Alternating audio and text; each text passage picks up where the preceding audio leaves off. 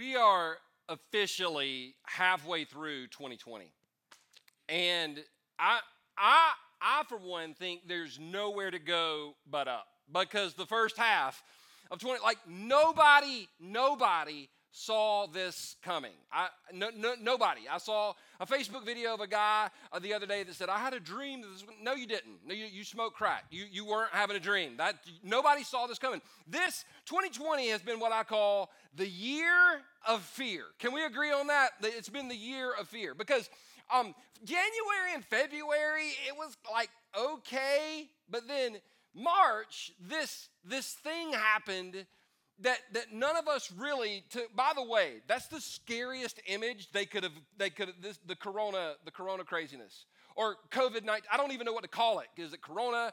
Is it covid-19 uh, and the reason some people are calling it covid-19 is you put on, you put on 19 pounds during the quarantine and i understand because i'm i've been craving some oreos myself.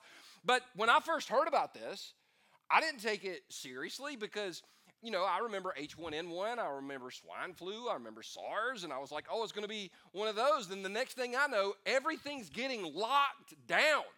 And all you parents that have been thinking about um, homeschooling your kids, man, thoughts changed on that real quick, didn't it? You're just coming up with stuff. You're like, okay, kids, come in here. We're going to watch The Tiger King. It's biology. Um, and that's why it went to number one on Netflix. And, and it, it was, it's been crazy. But then, but then it's not just enough to have coronavirus. No, we've had other crazy things. Like, I remember hearing this news article murder hornets in the U.S., the rush to stop the, the, the Asian giant hornets. Now, I went on to read this article, and this is terrifying. First of all, it said they're ripping the heads off of honeybees by the thousands, which I'm like, oh my, who, who literally follows this? And, and, and, and by the way, for they said beekeeper suits, because you know all of us have one of those, but beekeeper suits are ineffective against the murder hornets. Okay? So so we got that going on. And then just just a couple weeks ago, many of you remember this, we had an Asian, or not an Asian, but a Saharan dust cloud come up. You remember this?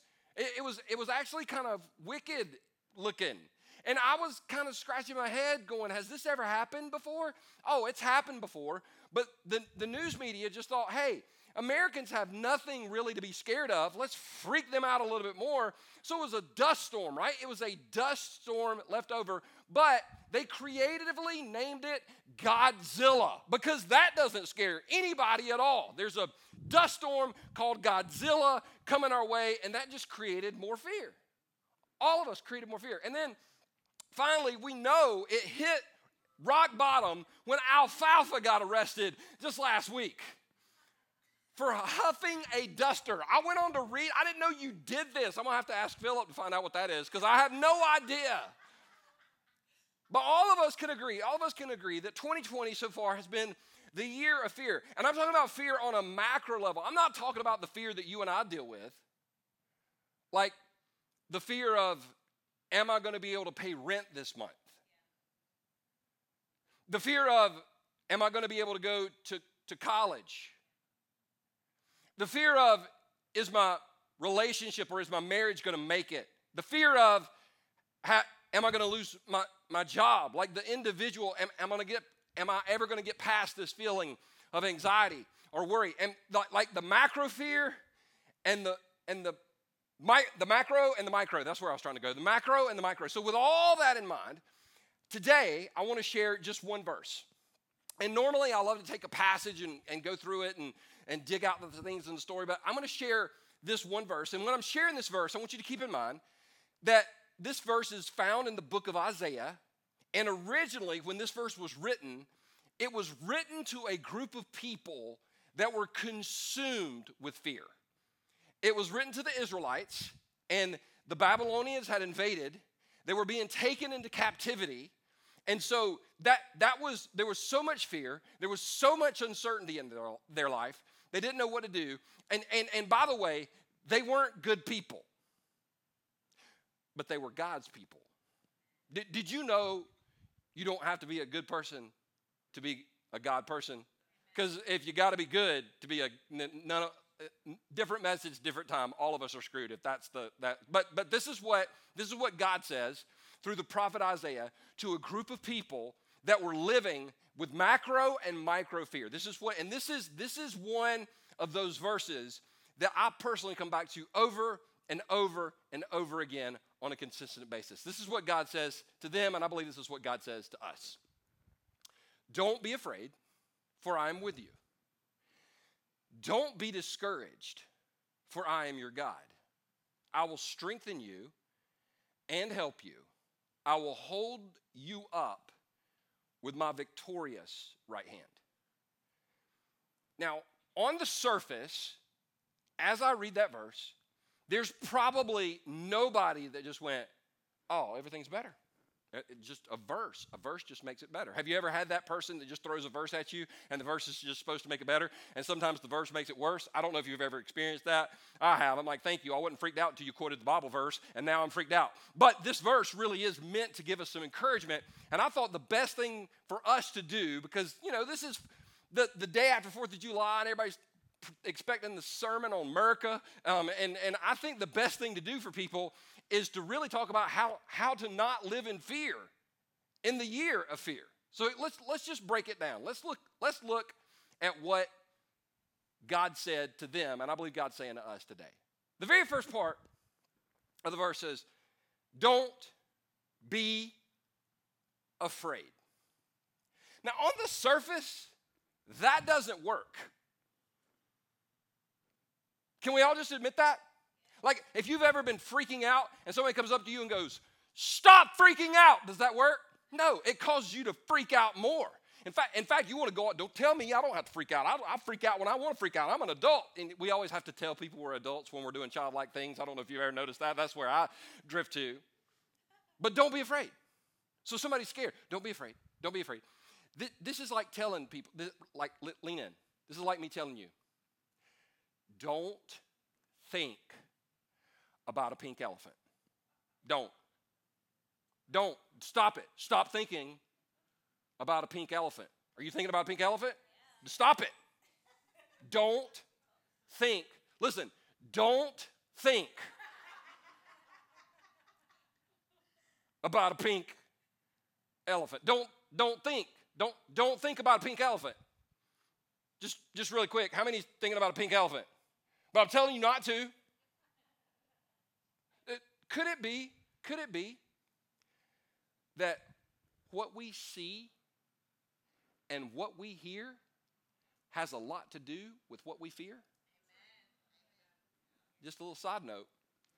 And this is not me being mean, this is just me trying to practice common sense. And this is maybe if we spent a little less time watching the news and a little more time in the presence of God, however you choose to do that, our fear and anxiety would decrease. The, the people I know that are the most freaked out are the people that watch the news all day. Their job is to freak you out.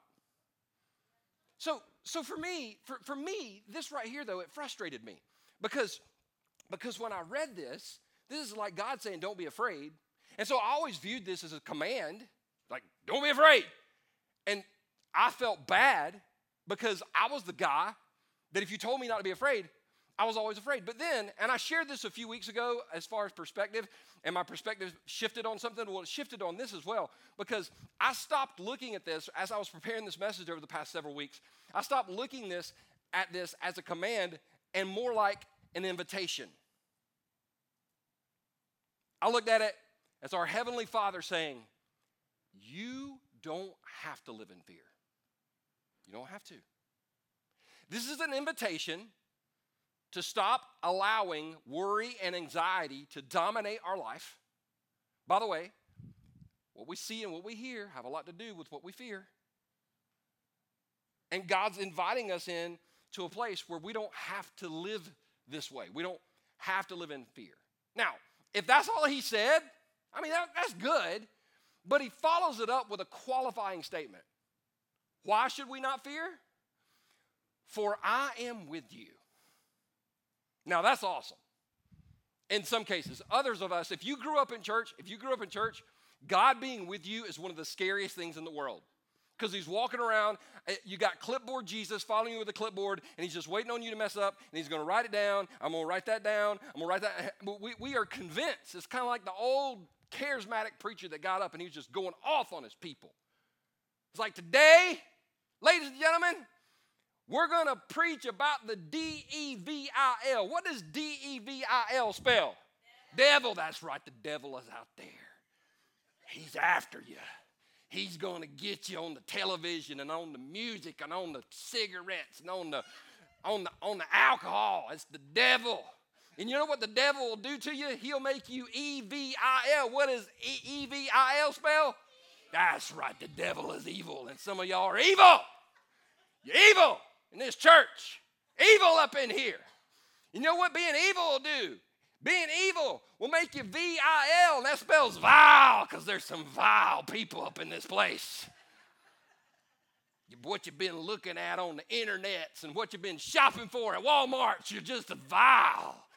And the other thing that, that the devil will do to you, he won't make you just vile, he'll make you I-L, he'll make you ill. Because sin makes you sick, ladies and gentlemen. And, and last but not least, if you take the eye off of it, you got what do you have left?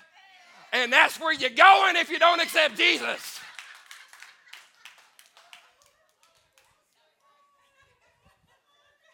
We could close in prayer now, couldn't we? That's, this is hot. It's so hot in here. He said, he said, don't, don't be afraid. He said, for I'm with you. Now, this is good news for me because when, and this isn't a tough question, this isn't a trick question, this is the easy question.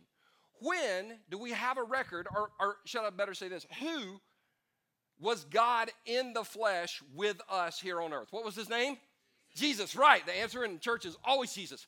Jesus was with us. And so when he says, don't be afraid, why? Because I'm with you. Well, if I got if I've got Jesus with me, then things are going to be good, right?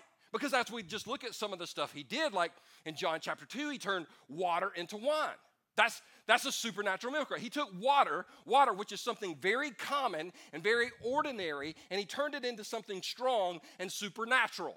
He took something ordinary and turned it into something strong and supernatural. So if he could do it with water, then he can do it with men and women as well. He can take us from ordinary to strong and supernatural. If he did it then, he can do it again. And he said, I'll be with you.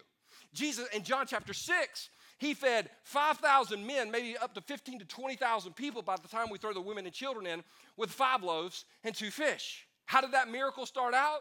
The miracle started out with a problem. They came to Jesus, and Jesus said, Let's feed these people. And, they, and, and, and miracle started out with, We don't have enough. We don't have enough. And that's the way some people feel during the season. I don't have enough strength to make it through. I don't have enough hope to make it through. I don't have enough joy to get out of bed in the morning. And Jesus goes, You know what? That's fine. Just give me what you got, and I'll multiply it, and I'll make it enough. And Jesus did. He fed 5,000 men with a happy meal from McDonald's, all right? So, so whatever we have and we put it in his hands, he's going to make it enough. Jesus said he would be with us in John chapter 11. He goes to a funeral, except the problem is the funeral's already happened and Lazarus is in the tomb and he's dead. And Jesus calls death back to life. And what that shows me is anything that's inside that's died inside of us, hope has died inside of us, Peace has died inside of us. Joy has died inside of us. Jesus can call death back to life. We always say it around here. If we're not dead, God's not done. And he said, Don't be afraid, not, not because of any other reason than I am with you.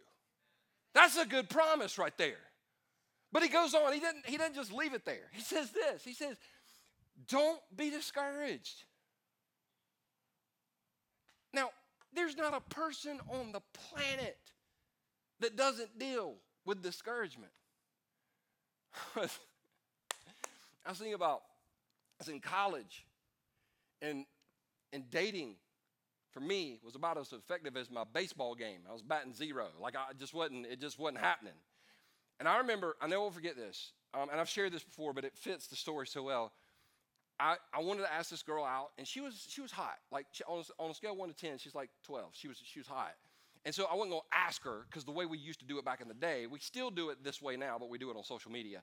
Um, is I, you would talk to a friend that knew her friend that would talk to her that got back to her, and so you kind of work the cycle because you want to make sure you didn't just get shot down. So I worked the cycle, and the word was that this girl would go out with me. So I never forget. We were in an event one night. I was on one side of the room, she was on the other side of the room, and I started walking towards her, and I never forget. We locked eyes. She turned around and ran out of the room. Ran. Ran. I was so discouraged. Side note, I saw her about five years ago.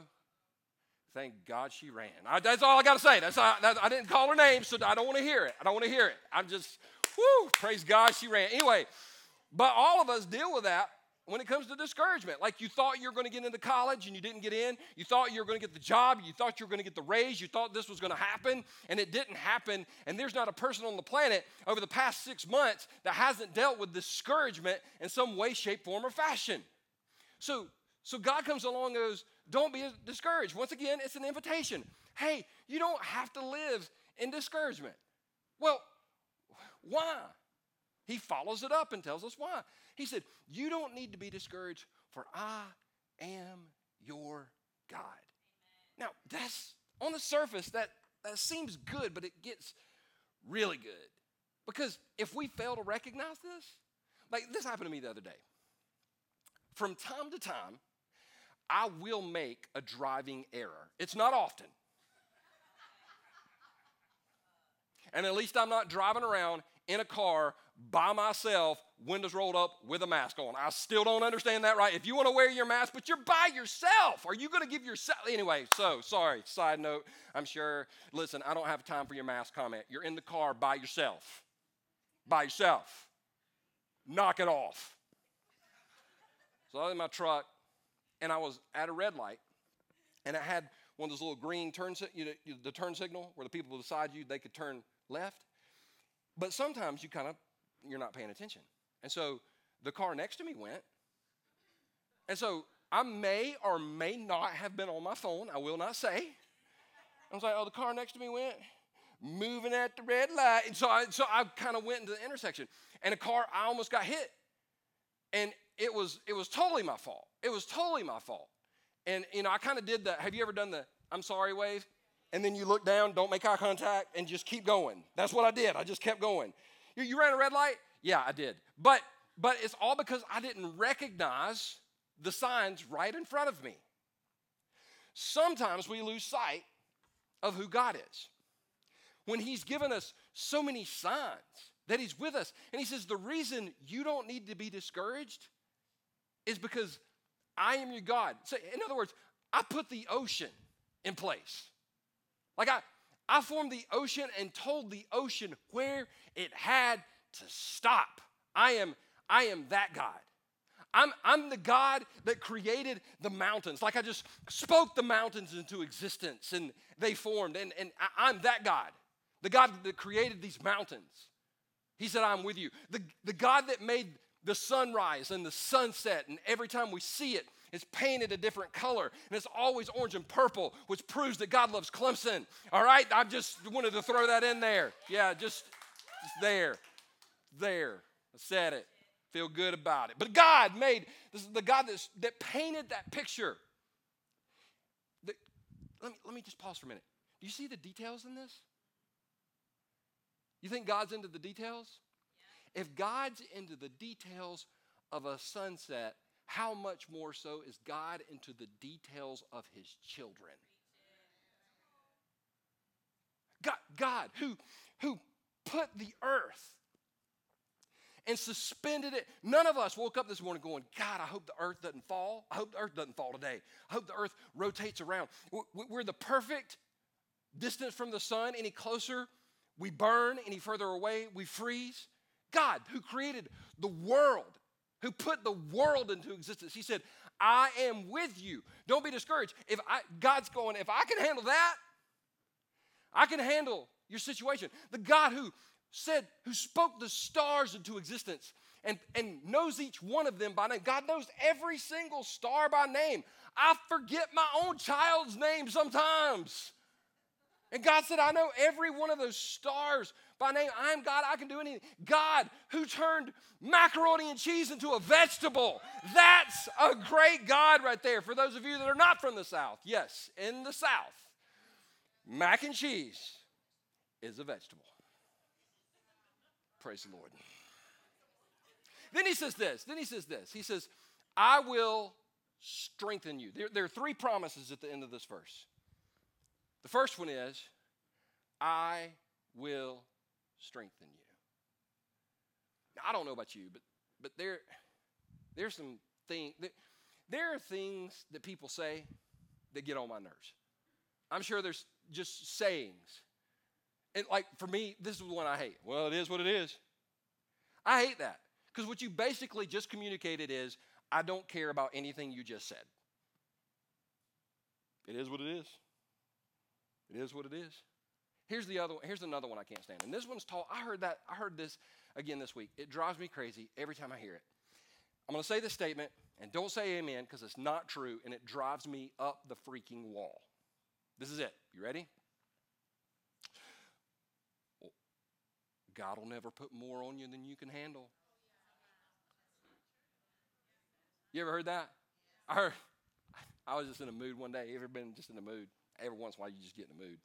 And this, this guy was like, he's like, well, you know what? My grandma told me that the Bible says God will never put more on you than you can handle. I said, well, your grandma didn't know the Bible. Don't you talk about my grandma? I said, talk about talk about the Bible.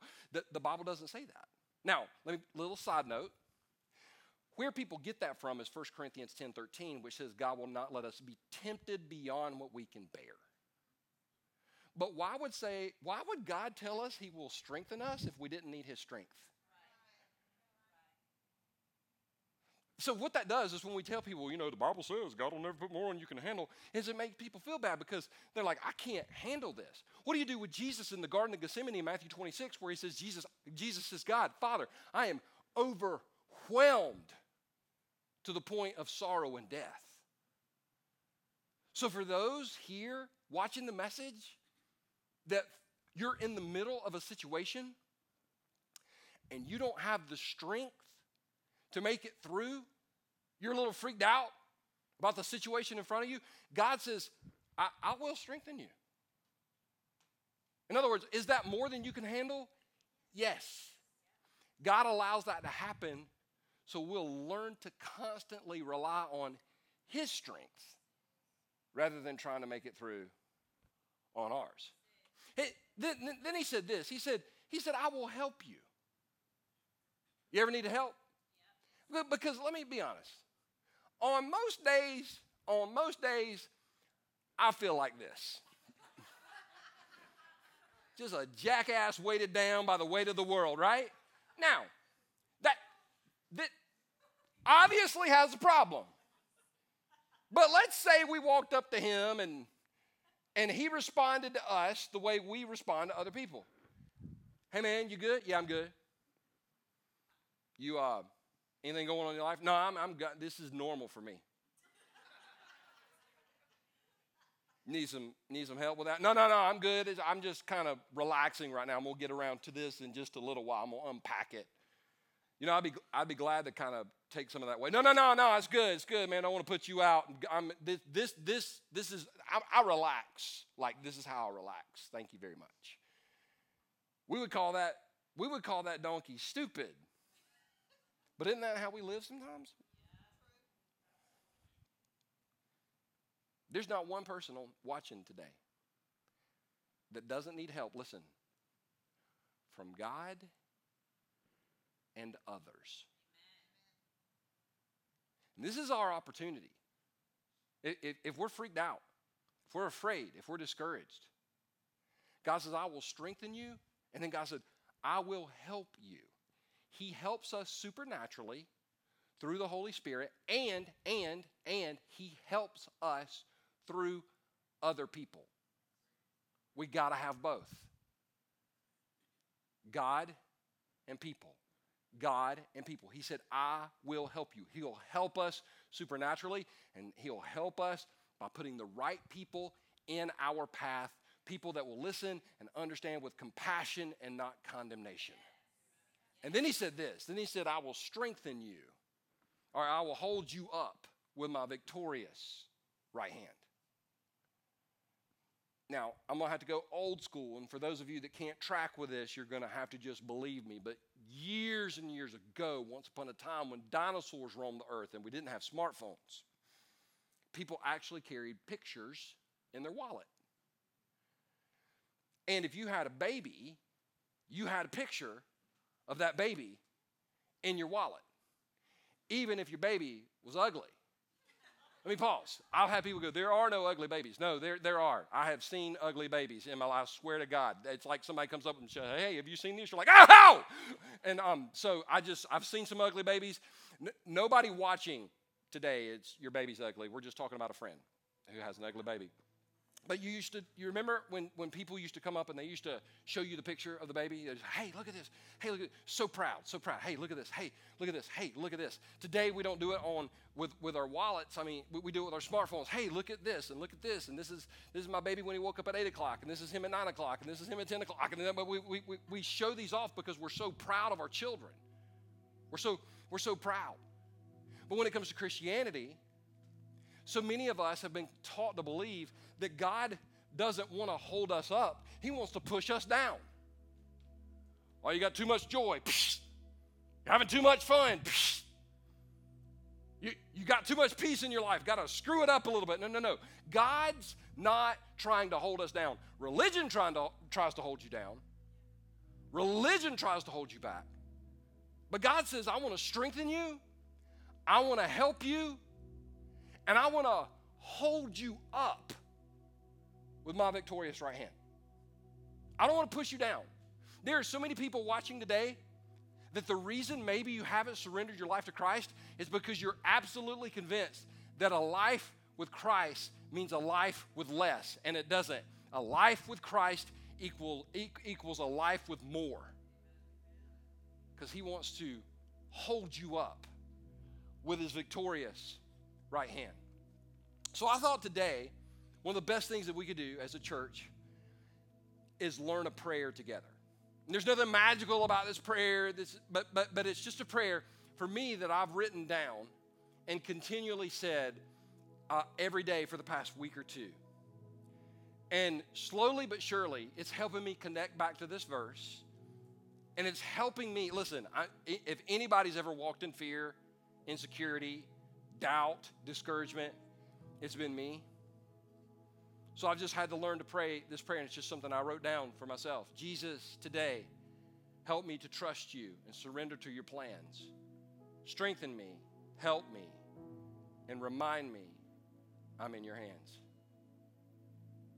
Let's let's just take a, a second and I don't, I don't know where you are, but if you're at a place where you can, I just want, I just want you to read this out loud with me. I, I want us to say it out loud. There, there's something about not just thinking something, but speaking it out loud that does, it really is powerful when we hear our own voice declaring something. So what if, what if we did that? What if we just did that? Let's, let's read it together. Here we go. Jesus, today, help me to trust you and surrender to your plans. Strengthen me help me and remind me I'm in your hands. Father, I want to pray right now for the person that's struggling with discouragement, doubt, disbelief, for the person who feels weighed down by the worries of this world. Jesus, that we would know that you are the one who makes the darkness tremble. Jesus, we would know that you are the one who silences fear. Jesus, that we would know you are with us, you'll never leave us, you'll never forsake us, and you have us in the palm of your hand.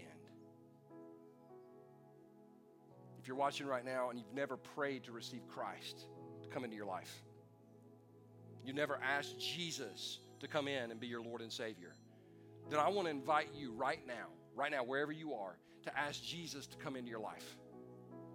Right now, where you, wherever you're sitting, you can. I want to lead you in a prayer where you can come come to God or either come back to God and say, "Today, today is the day I'm going to live my life for Jesus."